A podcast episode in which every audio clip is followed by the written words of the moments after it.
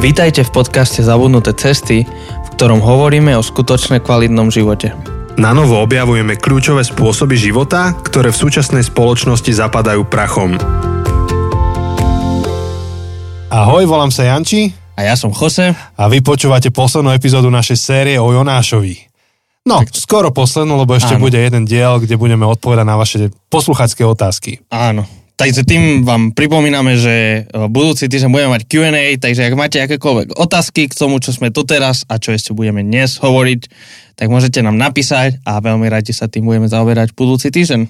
Áno, a sme si vedomi toho, že, že už asi cestujete a ste na dovolenkách, kade tade, tak aj my sme v takom očakávaní, že koľky prispiete otázkou. Ale tak dúfame, že si, ste si nás obrali niekde na cesty k moru, lebo sme vysvetlili, že toto, toto je veľmi Toto akože je letná, dovolenkové. letná séria. Zvlášť, ak niekto z vás dovolenkuje v Španielsku, tak má dvojnásobný dôvod e, si to proste vypočuť. Mhm. To som, že pozerať a že ne, počkaj, to... A ja stále chcem povedať, že diváci a tak, ja to som posluchači. Áno. Takže uh, tak ako vždy pripomíname, že ak si nepočul alebo nepočula predošle tri epizódy, tak veľmi odporúčame teraz to prerušiť a vypočuť si najprv to, čo je povedané pred týmto, lebo to všetko nadvezuje a bez toho by si nemala ani nemala kontext. Ale to už A asi... boli by ste ochudobnení. Hej, my Ver, veľa, ve- veríme, že by ste boli my ochudobnení. veľa vecí nevysvetľujeme už. Napríklad niekto môže byť úplne pohoršený, že Jonáš a ryba a dobre, že nerozprávajúci hád, ale dobre je tam ryba a teraz ako to ja mám veriť takému príbehu. A o tom sme hovorili všetko v prvej epizóde. Rozumieme ti, vypočuj si od začiatku a uvidíš. Presne tak. Dôveruj nám. Takže dôveruj, ale preveruj. Nie. dôveruj, v kľude môžeš počúvať ďalej. Tak a dôveruj a preveruj to tak, že si to vypočuješ. tak, tak, tak, tak. No ale ešte z, jedne, ešte z jedného dôvodu je toto dovo, dovolenková letná téma. Vieš prečo? Súvisí to... To je viac ako všetko, čo sme už doteraz povedali, že viac. je tam more. To je niečo nové. Niečo OK. úplne nové. Um, daj mi aspoň nejaký uh, akože klu. Uh, nejaké, Grilovanie. Jak sa povie ku, klu? Napoveda. Napoveda. Grilovanie. Grilovanie? Grilovanie. Nič? Neviem. Steak. Nič? Akože congratulations. Hej, presne. Áno. tak toto si vyťahol takúto veľmi, veľmi internú vec. Ale to, to je kom- normálne Na na to sme sa smiali, nie? Na tom congratulation už niekedy v minulosti. Na podcaste? Ja si myslím, že hej. Ale Neviem. môžem sa myliť. Neviem. Ale ak, Môžem chce, sa myliť. ak chcete vedieť, že na čo naražame, tak to je také uh, memečko, hlavne pre tých, ktorí máte radi Star Wars, alebo teda Hviezdne vojny, keďže sa snažíme vypúšťať anglicizmy. A po česky to ako hviezdni války. Neviem, to je odtiaľ potiaľ. Ja, Odtiaľ potiaľ, už, dobre. Už, už som rád, že tú, tú slovenčinu ako tak zvládam minulý týždeň. Uh, ten úvod, tú gramatiku som pokašľal s tým dielom. To bolo dobre. Tak, um, tak vlastne je také, také memečko, keď dáte, počkaj, čo, čo treba dať? Star Wars meme, Congratulation daj. congratulation, congratulation. Podľa mňa to je dobré meme a my sme sa strašne veľa na tom smiali. A neviem, či sme sa teda smiali pri podcaste, alebo len tak. Neviem, ale počkaj, nena, nenašlo mi to, nenašlo mi to tu, skúsim dať, že steak. Steak. Dobre, ako sa tu googluje teraz, Google. Uh, steak. Congratulation. Uh, A možno, že nie, možno, že ho máš iba ty uložené niekde. áno, áno, je, je to tu, Hej. je to tu. Tak čo musíš zadať do Google? Star Wars meme steak a teda nie je to úplne prvý, um, ale, No. ale je ich, je ich viacero, je ich viacero s tým. Dobre, Anakin. Napríklad je to, že ako máš rád steak a číslo jedna je také veľmi súrové, hej, taký rare, potom dvojka medium rare, potom trojka rare, potom štyri uh, je well done a potom peťka je tam napísané, že Anakin. Kto videl trojku, tak vie. No, no a ten, to meme, čo mi Jose posiela, alebo ja jemu niekedy si to pošleme, tak to je taká tá grafika tých steakov, že ako vyzerá ktorá, áno, môžeme to Jose, áno, hej, ukazuje, že ako vyzerá ktorá verzia steaku. Možno, že to poznáte, že ich máte tie fotky od úplného rare až po well done steak. Sú tam jednotlivé tie fotky um, s, s tou mierou nejakého ružového alebo akože už hnedého prepečeného mesa a vedľa toho je tá vysvetlivka, že, že rare, medium rare, medium, medium well done a tak ďalej, well done. A potom je úplne, že prehorený, zhorený obrázok toho Anakina, akože to si už úplne dobabral. A vedľa toho je, vieš, že congratulations, akože... No, lebo máš, to... že keď je to veľmi hot, keď je veľmi akože prepečený, tak je to well done. Áno. Tak už lepšie ako well done, to môže byť len congratulations. Presne, congratulations, ti tleskajú, že ti zoralo. No a my sme minule, uh, opäť, to ste museli počuť teda tretiu epizódu, kde sme hovorili, že master najlepšia a v podstate najhoršia kázeň na svete bola Jonášova. Bola najlepšia, lebo bola 5 slov a malo to veľký dopad na ľudí a zároveň to bolo úplne strašné, príšerné, prehorené. Takže som, som povedal, že to je Jonáš, že máš dole nejakého kazateľa, potom nad tým je nejaký medium well a neviem, proste tie mená a potom máš congratulation, to je Jonáš, to je proste Jonáš. jeho kázeň prepiekol to tým, že chcel ten, a, ten pekelný oheň poslať na Ninive, tak to bolo naozaj že čiže, prepečený Čiže steak. preto, keď ste mali teda tú trpezlivosť počúvať nás až sem, tak preto je to letná kázeň, že, teda letná séria, lebo je tam steak, grill, oheň. Congratulations. Congratulations. Tak. Výborne. Neviem, či nakoniec sme dali aj ten názov. Ja neviem, ako sme ho nazvali. Uvidíme, uvidíme, lebo my to nahrávame tieto dve naraz, tak... Uh... Congratulations asi nedáme, keďže asi... nie, nie je to vysvetlené v tej asi, predošlej epizóde. Asi nie. Um, ale teda... Congratulations, to je také dobré memečko. To inak akože vy to neviete, ale my občas tak z ničoho nič, bez kontextu si posielame toto memečko. A proste, lebo to sme, to kedy to bolo na ceste z Ostravy? Ja aj tam to bolo. Myslím, asi. že to bolo na ceste z Ostravy o nejakej druhej ráno, či Hej. kedy sme vyrazili. Sme boli riadne unavení. A, a viete, ako keď niekedy ste strašne unavení a zažijete niečo, čo je len trošičku smiešné, alebo tak je v pohode smiešné, ale vtedy ste tak unavení, že sa vám to stane najsmiešnejšou vecou na svete. Mm. Tak myslím, že tak bolo trochu s týmto, s týmto memečkom. A, a tak mm-hmm. odvtedy je to taký interný humor, čo raz za čas si posielame, že congratulations. Hej, podľa mňa väčšina vtipov sú vtipné až po polnoci. Podľa mňa ten Matovičov vtip, čo sa nepochopil minulý týždeň na Slovensku, treba vypočuť po polnoci. Ten s tým Otrná, chliebom? Áno, s chliebom.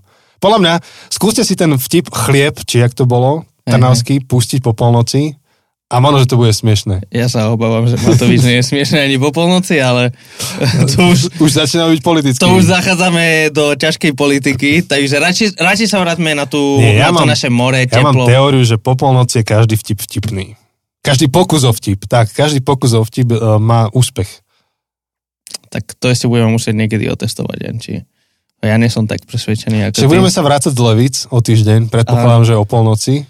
Ty kokos. Tak si skúsime spomenúť na tento vtip. Áno, áno, áno, áno, áno. Si to pustíme. Hej. Dobre. Dobre, takže... Takže vrátime sa na leto, grilovačka, more, mm. sme v Ninive. Hej. Čo sa doteraz stalo? Doteraz poďme, si to, stalo poďme si to zrekapitulovať. To, že, že Boh dal Jonášovi poslanie, aby šiel do Ninive, oznámiť nejakú, nejakú Božú správu, že sa majú zmeniť a robia veľmi zlé veci, proste majú s tým niečo spraviť. Jonášovi sa to nepáči, dnes sa síce dozvieme, že úplne z iných dôvodov, než sme si mysleli, ale sa mu to nepáči a uteka pred Bohom. Čo je trošku absurdné, lebo prečo by si utekal pred Bohom, keď sa pred ním utiecť nedá? Môžeš utiecť, ale neutečieš. No a na tom úteku, kde Jonáš uteká presne naopak, nejde do Ninive, ale ide do Taršiša, ktorý je v Španielsku v súčasnom, tak um, na tom úteku Boh ho nájde, Jonáš skončí v bruchu veľkej ryby, ale nie ako trest, ktorým by si odpíkal to, že Boh chcel utiecť, ale je to spôsob, akým Boh ho prinavráti späť tam, kam má ísť. Jonáš teda s novým odhodlaním vstupuje do Ninive a dáva tu najhoršiu káze na svete, eh, kde na rozdiel od svojho možno, že kolegu Náhuma, eh, na rozdiel od neho nehovorí o tom, že kto ho posiela, aká je cesta von z tejto situácie, aký je dôvod pre túto situáciu, on iba hovorí jedno jediné. Príde pekelný oheň. Mm-hmm. A to, čo nám minulé Jose vysvetlil, je to, že prišiel pekelný oheň, ale úplne iným spôsobom, v inom význame, pretože to slovo, ktoré Jonáš používa, že mesto bude prevrátené, tak tým sa nemyslí iba to, že apokalypsa, ale rovnako to slovo, slovo sa dá použiť v zmysle, že sa zmení situácia k lepšiemu. Proste sa zmenila situácia k lepšiemu v tom meste. Mesto sa odvrátilo od zlých skazených ciest a dostáva, dostáva sa do novej etapy, do novej éry, kde je v Božej priazni. Takže to sa udialo. Chceš ešte inými slovami to nejak... Nie, nie, nie, super si to zrekapituloval. A teraz prichádza štvrtá kapitola, ktorá úplne zásadne mení čítanie, čitateľovo čítanie a chápanie predošlých troch kapitol. Mm-hmm. Pretože pravdepodobne, ak ste ako ja alebo Jose, tak ste to čítali takto. Boh posiela Jonáša na nebezpečnú misiu do Ninive, kde mu hovorí vstaň, chod do Ninive, do veľkého mesta, volaj proti nemu, lebo jeho zloba vystúpila predo mňa. A Jonáš sa chudák strašne bojí tam ísť, lebo kto by sa nebal ísť medzi nepriateľov s takouto odvážnou správou? No jasne, že každý by sa bál, lebo by dostal nádržku, alebo by ho zavreli, alebo by ho zabili, alebo by ho mučili. A keďže chudák Jonáš sa strašne bojí, že ho stihne ukrutná smrť, tak uteka naopak a snaží sa Bohu uísť, lebo Boh ho poslal do ťažkej situácie. Um, a a potom, keď ho tam Boh donúči toho Jonáša ísť, tak on tam ide teda na druhý pokus a, a zvestuje skazu, ale je veľmi stručný, pretože, pretože chudák je na nepriateľskom území a tiež rýchlo povie, čo má povedať a ide sa niekde schovať, aby mu neublížili. A tak, tak možno, že s takýmto, s takýmto nejakým postojom čítame toho Jonáša, tri kapitoly.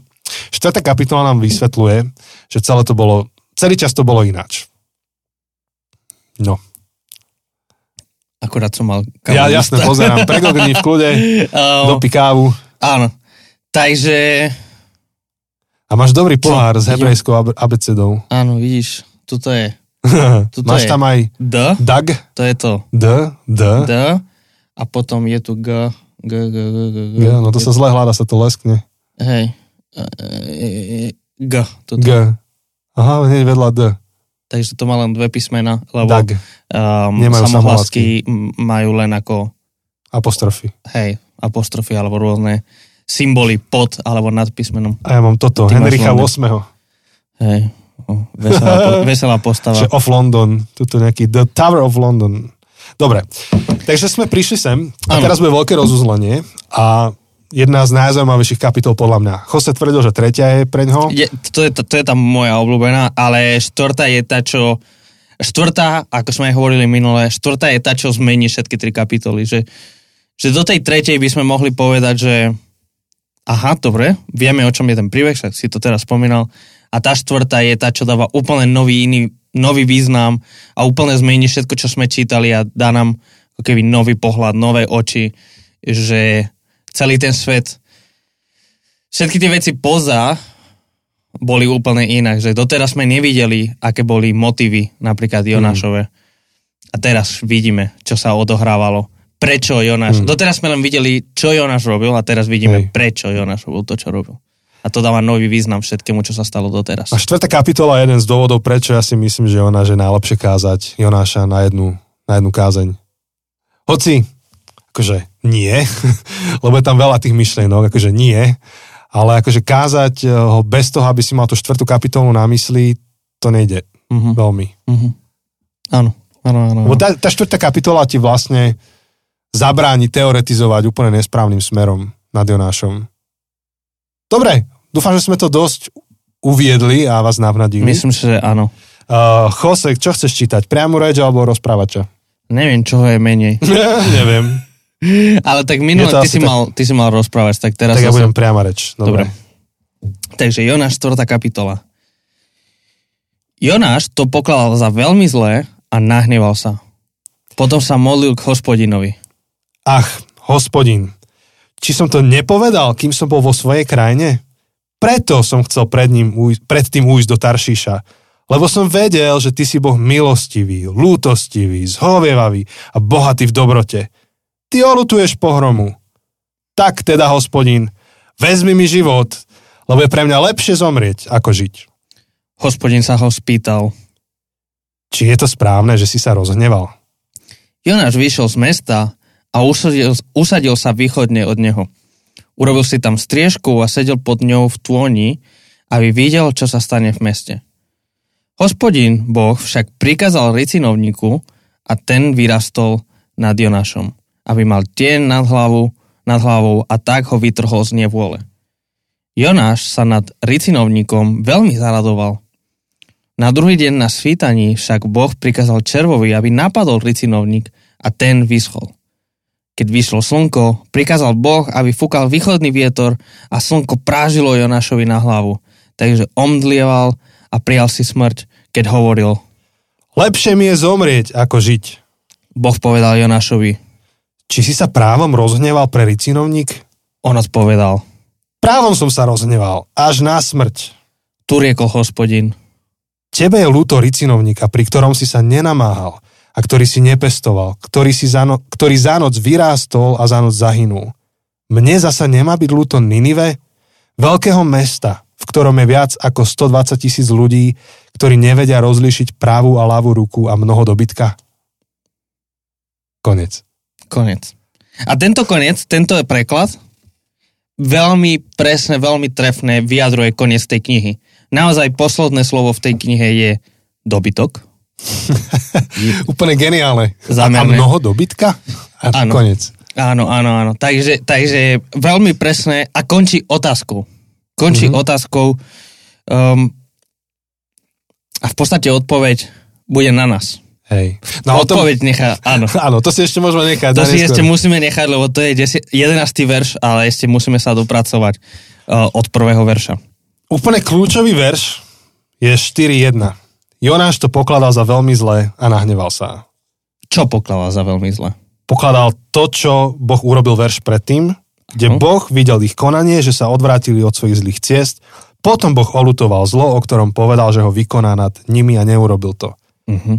A prečo si myslíme, že s týmto Jonáš nesúhlasí? Pretože to hovorí v tej modlitbe hneď za tým. Hovorí hospodinovi, či som to nepovedal, kým som bol vo svojej krajine? Ja Ináč, som to vedel. Hej, to je v podstate tá, tá klasická veta, že ja som to vedel, že toto hej. sa stane. Ja som ti to povedal. Čo ja ako čitateľ... Áno, ja som to vedel. Čo ja ako čitateľ by som povedal, že nepovedal. Kedy si to tam vravel? Hej, že ano, kde? Kde ano, to tam je? Ano, ano. No, celý čas to tam bolo. Celý čas toto bol Jonášov problém. Čo bol jeho problém? Dvojbodka. A preto som nechcel predtým ujsť do Taršiša. Preto to. Toto je ten dôvod.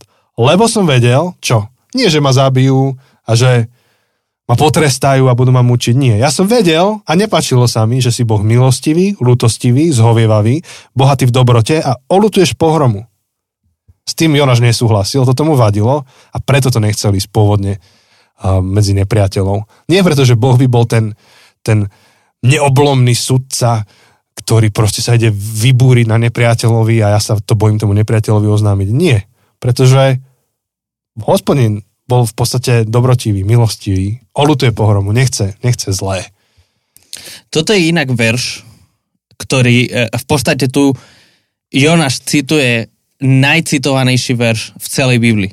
A to je verš z Exodus, z druhej Mojšišovej, teraz neviem presne kapitolu, ale je to, je to súčasťou toho dlhšieho textu, teda je to citácia z dlhšieho textu. 34? Je to možné. Idem to nájsť uh, kedy, kedy Boh sa predstavuje uh, Mojšišovi a celému ľudu. A, a presne hovorí toto, um, že... že... Hey, hospodin prechádzal pred ním a volal, hospodin, hospodin, milosrdný, láskavý, zhovivavý, veľmi milostivý a verný Boh, preukazuje milosť tisícom, odpúšťa vínu, zločin a hriech, ale nič nechá nepotrestané potom je tam, že na Áno. tri generácie potrestá Hej. hriech, ale že požehná až na tisíce. A je to akože také dlhšie, ako keby predstavenie Božieho charakteru. A, a toto predstavenie Božieho charakteru z Exodus je najcitovanejší text v celej Biblii.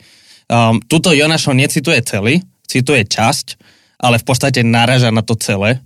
Um, a toto v niečom nás vráti na, napríklad aj na tú treťu kapitolu, kedy Jonáš mal to prosto, že mesto bude rozvrátené, to slovo, čo sme prebrali minulý týždeň, to hafák.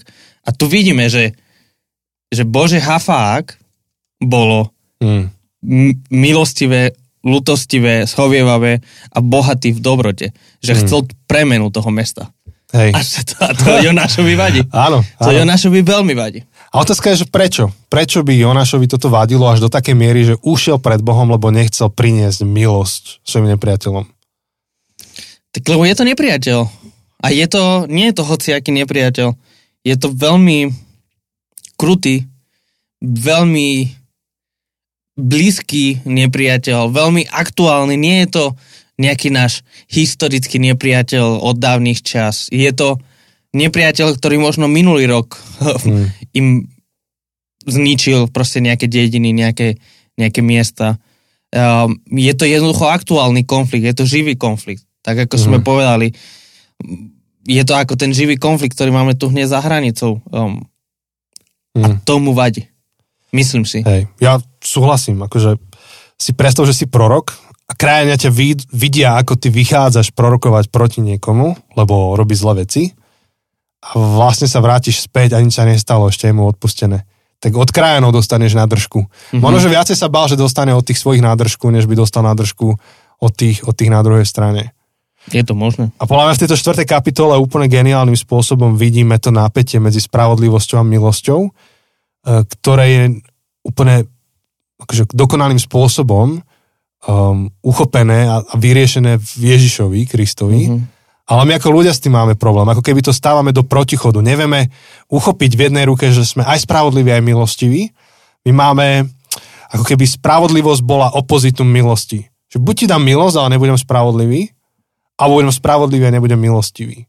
Tak buď ti teda odpustím, alebo ťa úplne sundám po čiernu zem. Ale keď ti odpustím, tak mám pocit, že som nevykonal spravodlivosť. Ale keď vykonávam spravodlivosť, tak ju vykonávam iba preto, aby som sa ti odplatil za to všetko zlé, ktoré si ty urobil. Hm.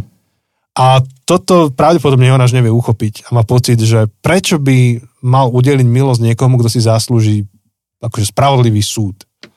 Lenže Boh je majster v tom, že vie naplniť spravodlivosť tým, že udelí milosť. Mhm. Mhm. Čo môžeme dopovedať potom na záver ešte, Áno.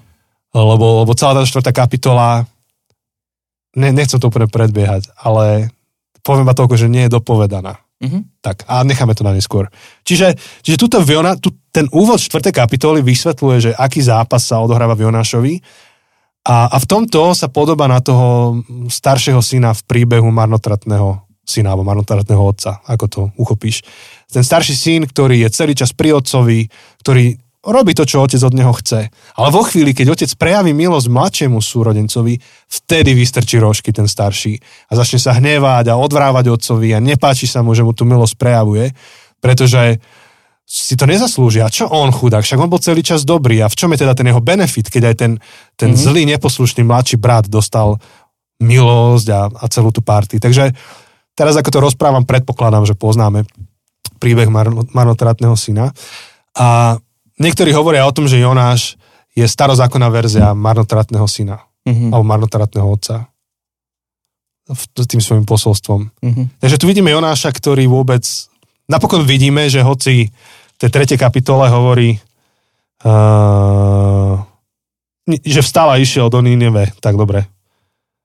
Um, alebo predtým v druhej kapitole hovorí, že s hlasným chválospevom chcem splniť, čo som slúbil, tak chce to splniť, ale nestotožňuje sa s tým. Splní to, lebo je poslušný, ale nemá srdce tam, kde ho má Boh. A v Mhm. štvrtej kapitole to verbalizuje úplne náhlas. Sa mu to nepáči, nepáči, nepáči, nepáči. Mhm. Čo, čo je na jednej strane oslovocujúce, a to vidíme aj v žalmoch, že, že naozaj je súčasťou aj toho biblického svedectva momenty, kedy človek nesúhlasí s Bohom, momenty, kedy človek volá a hovorí, že to, čo sa deje, je nesprávne. V tejto chvíli Jonáš ale nerobí to správne, ale, ale Biblia a biblické svedectvo a biblické autory nám dávajú priestor vyjadriť tieto emócie. Um, Božia reakcia na Jonášov nespravodlivý hnev Mm. a v podstate zle nastavený hnev nie je, že pošle blesk a ho zničí, ale diskutuje s ním a sa, mm. sa ho snaží, vie sa ho snaží vychovať tak, ako ho vychovával cez tú rybu. Mm-hmm. Čo je dôležité, že aj keď sme v tej pozícii ne, ne, neprava, a, a Jonáš Mhm. mm-hmm. je v tej pozícii, tak aj tak Boh ne, sa nespráva k nám ničivo, mm-hmm. alebo proste trestajúco, ale aj pritom si zachová ten svoj charakter, o ktorom Jonáš mm-hmm. svedčí, že mm-hmm. milostivý, lútostivý, zhovievavý a bohatý v dobrote a tak ďalej. Um, no a hneď potom máme to, že chce zomrieť Však preto sme dali v prvej sérii, v prvej mm. epizóde, keď sme ano. sa bavili, že, zomri. že ako by sme sa bavili, ako by sme nazvali tento diel a že, že zomri. Hej. Áno, tuto to je. Proste on sám sebe, on chce smrť. Ale nielen im, on chce aj tým nepriateľom. Že vy zomrite, zomri, mm. a keďže ty si nezomrel, tak ja chcem zomrieť. Niekto musí zomrieť proste. Áno, áno, áno. Ešte ak by som mohol zastaviť, Zastav. E, tak ešte stále v tomto, čo sa práve deje, tak vidno to napätie medzi tým, a, alebo takú tú realitu, že, že Jonášov problém už v tejto chvíli nie je to, že neuteká od Boha. On v podstate splňa tie kritéria toho dobrého, dobrého poslušného kostolníka, takého, mm-hmm. čo, čo sedí v kostole. Áno. Ale tu je ešte o mnoho hlbšia otázka, ktorú potrebujeme riešiť, že či sa podriadujeme Božím zámerom v tomto svete. Nie iba, že vo svojom živote, že ja som na tom správnom mieste, ale či sa stotožňujeme s Božím zámerom, ktorý má s inými ľuďmi v našom svete. Možno, že s Božím zámerom, ktorý má e, s utečencami alebo s ľuďmi, ktorí sú na periférii a že či máme pre nich to isté srdce, aké má pre nich Boh. A to ide o mnoho hlbšie, táto otázka, pretože reže do živého aj medzi nami, ktorí sedíme v kostoloch každú nedelu. A ešte, ešte inými otázkami, um, ako to, aký má Boh zámer s týmto svetom, vidno v našich peňaženkách, e, v tom, ako naložíme s našimi darmi, talentami, ako to vidno v našom kalendári. A, a, nie, a nebude to vždy viditeľné podľa toho, že či sme každú nedelu v kostole. Uh-huh, uh-huh. Čiže on ide o mnoho hlbšie a vlastne v Jonášovi ukazuje, že tento rozpor v nás je. A myslím si, že keď to ako čitateľ čítame, tak potrebujeme si klásť tú, tú, tú istú otázku, že, že ak, aký je môj vzťah voči Bohu. Že robím iba to najnutnejšie, aby, aby mi všetci povedali, že som vzorný, dobrý kresťan, alebo naozaj bytostne sa snažím nájsť uh, to, to Bože srdce, teraz to strašne akože poetické a abstraktné, ale, ale vidieť a chápať, že čo Boh robí v tomto svete a, a sa pridám k tomu. Čiže, dobre, môžeme ísť. Áno. Pre mňa je ešte zaujímavé, taká jedna malá poznámka, ktorá v niečom nám môže prísť zbytočná, ale myslím, že práve väčšinou akože ja sa snažím, že keď nájdem nejakú poznámku, pri ktorej si hovorím, že toto prečo niekto tam dal, že to nedáva žiadny smysel, tak tam akože sa snažím hľadať, že, že Jonáš vyšiel z mesta a usadil sa východne od neho. Nemuseli povedať, že kde. Hej, že povedať, prečo, že prečo nám na autor dáva vedieť, že, že je na východ, že išiel na východ, že nešiel na západ, na sever, na juh a išiel na východ a prečo, prečo nám to hovorí? Prečo presne nehovoril, že Jonáš odišiel, vyšiel z mesta a usadil sa niekde. Čo na východ je púšť, smerom na východ, pravdepodobne? Ja si myslím, že je tam hlbšia symbolika. Mm-hmm. A je to symbolika, ktorá nás táha späť. Zo záhrady. Na východ od raja. Na východ od raja. Á, dobre. Keď, keď človeka vyhodili z Edenu, z raja, tak išiel na východ. A, a v podstate v celom biblickom príbehu, od, od Genesis po zjavenie, a viem, že je jedna výnimka práve sa k nej aj dostanem. Á. Východ znamená niečo zlé. Lebo je... tam nič nie je. tak, tak to si urazil už niekoho iného. Ja, ja, ja, ja iba všetci vieme, politikov. Všetci vieme, všetci vieme, kto to povedal a kto nepovedal. Ale, ale, ale východ reprezentuje zlo.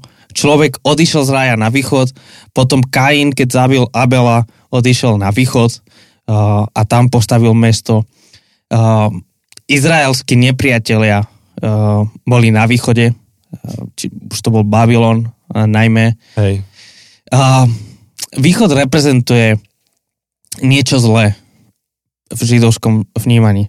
Práve o to je zaujímavejšie, že Matúš, ktorý píše svoje evanelium Židom mm-hmm. a mhm. veľmi zámerne komponuje magistrálnym spôsobom písal svoje evanelium pre Židov, tak on nám zvorazňuje, že tí mudrci prišli z východu. Z východu. A? Z východu idú na západ a z východu prichádzajú sa pokloniť kráľovi. Ako keby je otočené, je to kráľovstvo na ruby, je to, že tí zlí v úvodzovkách, tí nesprávni ľudia prichádzajú ku kráľovi sa pokloniť. Um, a, a potom aj, aj zjavení, keď je v podstate obnovený Eden, tak zrazu vidíme, že, že tam rieka teče aj na východ. Čím mm-hmm. v podstate ukazuje, že, že je obnovené um, ten harmonický vzťah, kedy už východ prestáva byť negatívnou um, negatívnym miestom alebo mm-hmm. takéto nepriateľské miesto. Práve preto si myslím, že je že dôležité to, že vyšiel a usadil sa na, na východ. Že v podstate nám aj toto naznačuje, že Jonáš je, zrazu, je znovu a znovu na nesprávnej strane.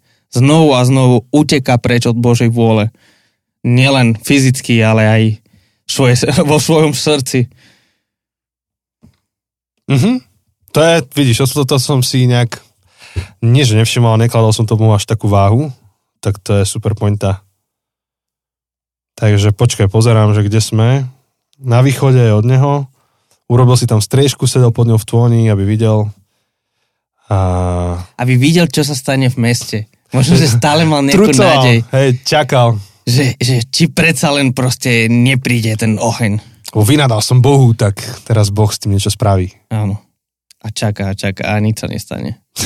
Teda, nič sa nestane tomu mestu. Hej, ale si to predstavujem, hej, že ty kokos, jak tam trucuje, hnevá sa. Hej, Tak som nahnevaný. ruky záložené. Áno. Je to Pres- vtipné. Je to vtipné, keby nebolo také smutné, by to bolo vtipné, presne. Hej.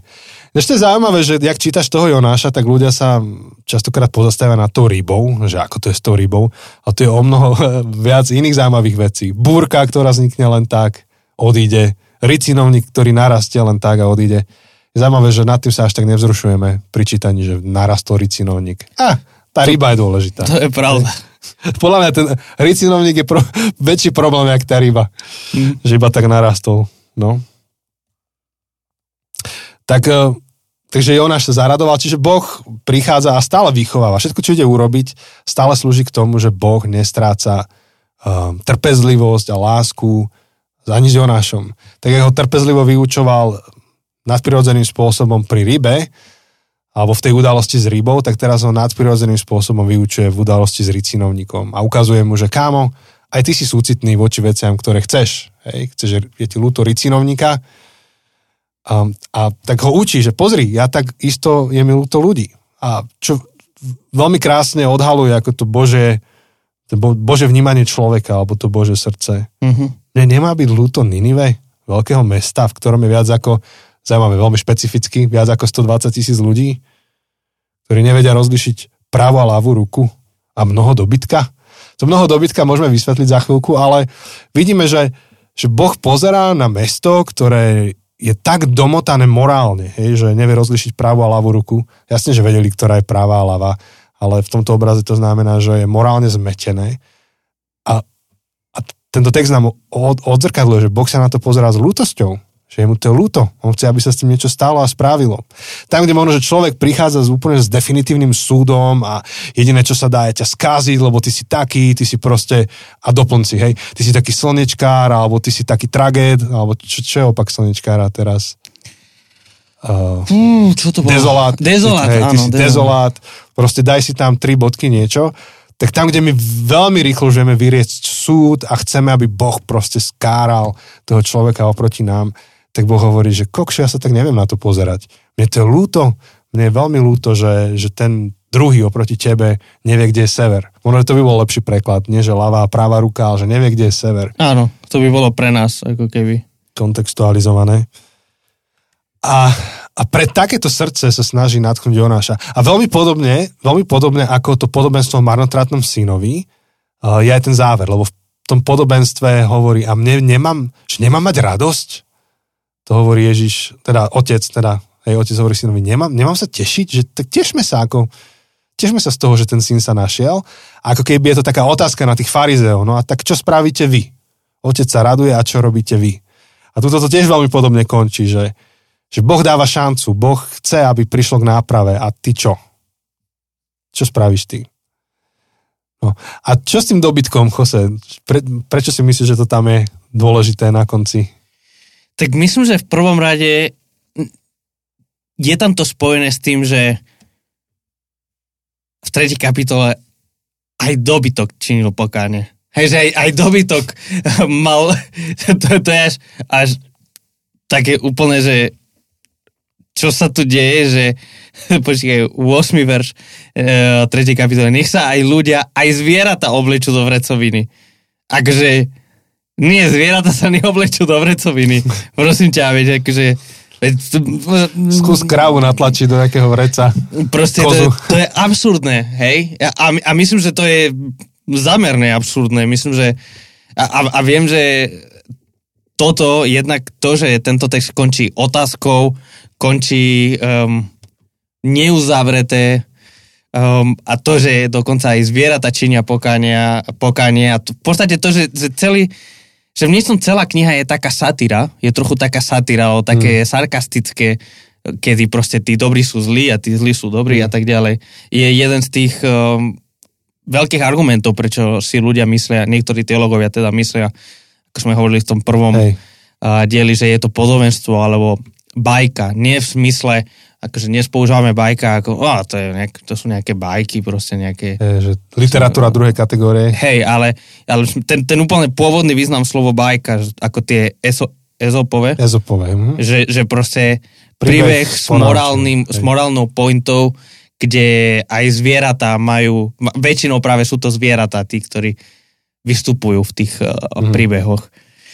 Takže myslím, že, že v prvom rade je to ako keby pokračovanie tej tretej kapitoly, že, že zvieratá činia pokanie. Ale, ale myslím si, že je to aj zároveň istým spôsobom keby absurdnosť. Že, že je to absurdné v niečom, že, že končí dobytkom.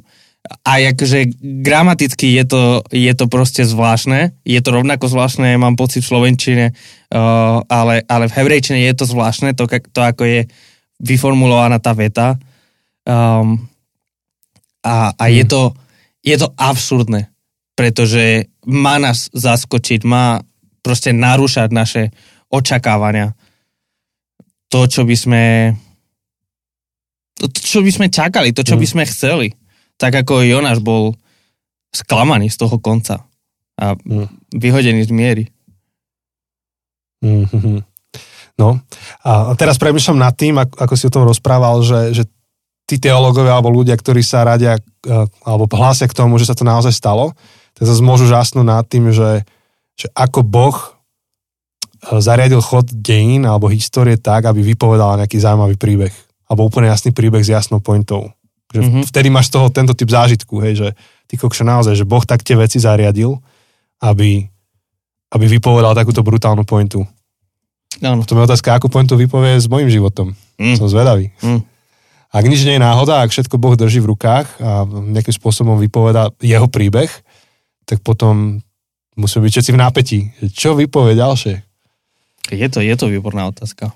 No. Takže e, tak sa hovorí, alebo tak, tak zväčša komentujú Jonáša 4. kapitolu, že je to cliffhanger, to je anglické slovo, ktoré znám, neviem úplne preložiť, ale cliffhanger je niečo, čo vysí na útese. Zostaneš vysieť v napätí s nedopovedaným príbehom, akože s takou veľkou otázkou.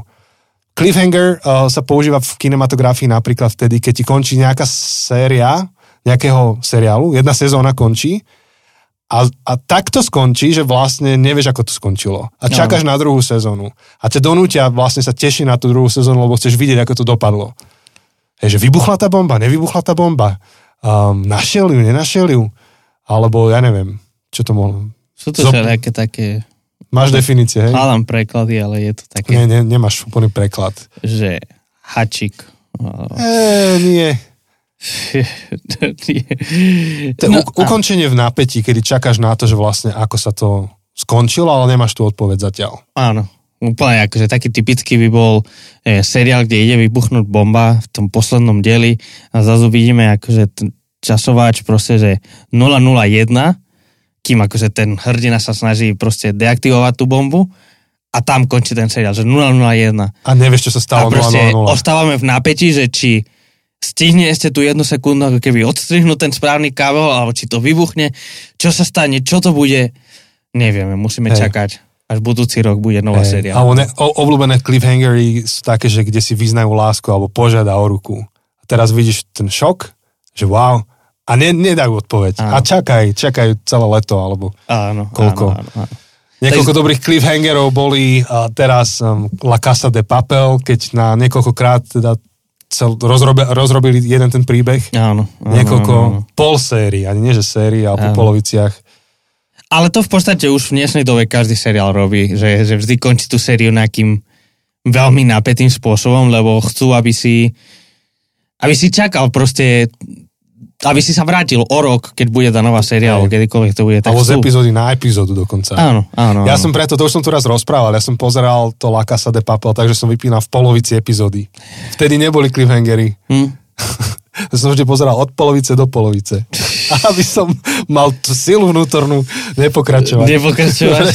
Ty kokos, to je, to má podrž. To je hack, čo? To teda si riadne akože prekúkol. Aha, nemáte za čo. Hm, 5 eur poprosím. Už viete, čo všetci máte robiť. Ale, ale áno, takže takto končí ten príbeh, nás chvál, nás nechá v napätí, ten autor a ako keby tým pádom tú otázku, ktorú Boh položil Jonášovi v tomto príbehu, tak je to otázka aj pre nás. Hej. Len my si akože máme zmeniť, mne zasa nemá byť ľúto Ninive, tak, tak akože zmen si to na čokoľvek je tvoj nepriateľ, ktokoľvek je tvoj nepriateľ. Tvoj um, protivný striko, ktorý stále Áno. vyťahuje nejaké politické témy, hej, alebo, Áno. alebo tvoj sused, ktorý, neviem čo, o druhej nad ránom vysáva každý deň. Tvoj šéf, No. alebo tvoji zamestnanci, ak ty si šéf. Hej. Hej. Alebo tá časť obyvateľstva, ktorá vidí politickú situáciu teraz ináč ako ty. Mhm. Čo nič z toho neznamená, že neadresuj to, len otázka je, že aké je tvoje srdce voči tým ľuďom. Áno, lebo tu akože Boh nie je v pohode s tým, čo sa dialo v Ninive. Akože Mhm. mm-hmm. Boh poslal a v prvej kapitole čítame, že vstaň, choď do Ninive, do veľkého mesta a volaj proti nemu, lebo jeho zlova vystúpila predo mňa. Mhm. Akože Boh pomenuje tie veci, že toto je zlé.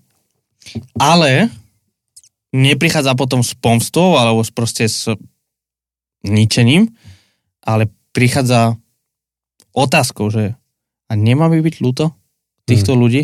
A tak rovnako proste, jak tých ľudí, ktorí sú na, druhom, na druhej strane e, politického, geopolitického spektra ako City, to neznamená, že tvári sa, že nič sa nedieje, to neznamená, že ignoruješ tie milné názory alebo tu ten extrémizmus, ktorý je či na jednej alebo na druhej strane. N- nič z toho neznamená, ale v podstate tá otázka, ktorá v niečom Boh pokladá že každému jednému z nás, že a mne nemá byť ľúto tých XY. XY, mm, ktorí proste nevedia rozlišiť pravú a ľavú ruku, ktorí nevedia, kde je sever. Hm. Akože už len to, že hovorí, že nevedia, a tuto hovorí, že mne zasa nemá byť ľúto Ninive, a, ktorí nevedia rozlišiť pravú a ľavú ruku, akože tým pádom im hovorí, že sú morálne zmetení. Mhm. Akože aj, aj v tejto formulácii Boh jasne akože komunikuje, že to, čo robia, nie je dobré. Ale to, že nie je dobré, neznamená, že nemám sa zlutovať nad nimi. Hm. Hej. Čiže to je, to je- jedna časť toho cliffhanger, cliffhanger že, že čo teda ty spravíš, alebo čo spraví Boh. Ale druhá časť je tá, taká tá trošku väčšia v rámci biblického príbehu a to je, že ako Boh dokáže zmieriť spravodlivosť s milosťou. Že, že naozaj to stačí iba tak, že niekto povie, no tak sorry Bože, už si dám pozor a, a všetko je v pohode, že a, ako, ako to zmierí. No a tam my dnes máme tú výhodu, že už čítame um, Bibliu alebo poznáme Boží príbeh v oveľa širšej miere, než ho poznali o náš alebo jeho vrstvo, vrstovníci. Uh, poznáme, poznáme Ježišov príbeh. A v Ježišovi vidíme, ako Boh dokáže zmieriť spravodlivosť s milosťou. Totiž, to sme asi rozprávali na Veľkú noc, takže nemusíme to veľ, veľmi rozoberať, v si pustíte našu nejakú veľkonočnú sériu, ale ty vždy, keď udelíš niekomu milosť, tak niekto platí za tú milosť. Veľ, veľmi rýchly príklad, nabúraš mi do auta a ak ja poviem, že vieš, čo je to v pohode, uh, nechaj tak, to znamená, že ja za vlastné náklady to auto dám opraviť. Teraz nepredpokladáme, že máme poistky. A nie- niečo sa stane, proste poviem, že to je v pohode, to znamená, že to na moje triko. Um, a, a rovnako v Ježišovi vidíme, že aj keď Boh morálne akože dáva niekomu milosť, um, tak je to na jeho triko. Proste on za to platí, niekto za to platí. A vo väčšej hĺbke ideme teda v tých veľkonočných našich témach a vysvetľujeme to do väčšej hĺbky, ale, ale toto je niečo, čo Jonáš nevidel, že Boh to vie zmieriť. Neznamená, že to je bezbolestné, že je to len tak zadarmo, ale my dnes by sme mali byť ešte viacej nadšení z toho, aký portrét Boha nám ukazuje Biblia. Boha, ktorý je milosrdný, milostivý, ktorý je prajný voči ľuďom, o mnoho viac ako my sami voči sebe a dokonca za, za cenu, ktorú je on ochotný platiť. Tú najvyššiu cenu. Takže to je príbeh Jonáša. Príbeh Jonáša je príbeh Boha, ktorý je veľmi milostivý, ktorý je milosrdnejší ako my ľudia medzi sebou. Áno, áno.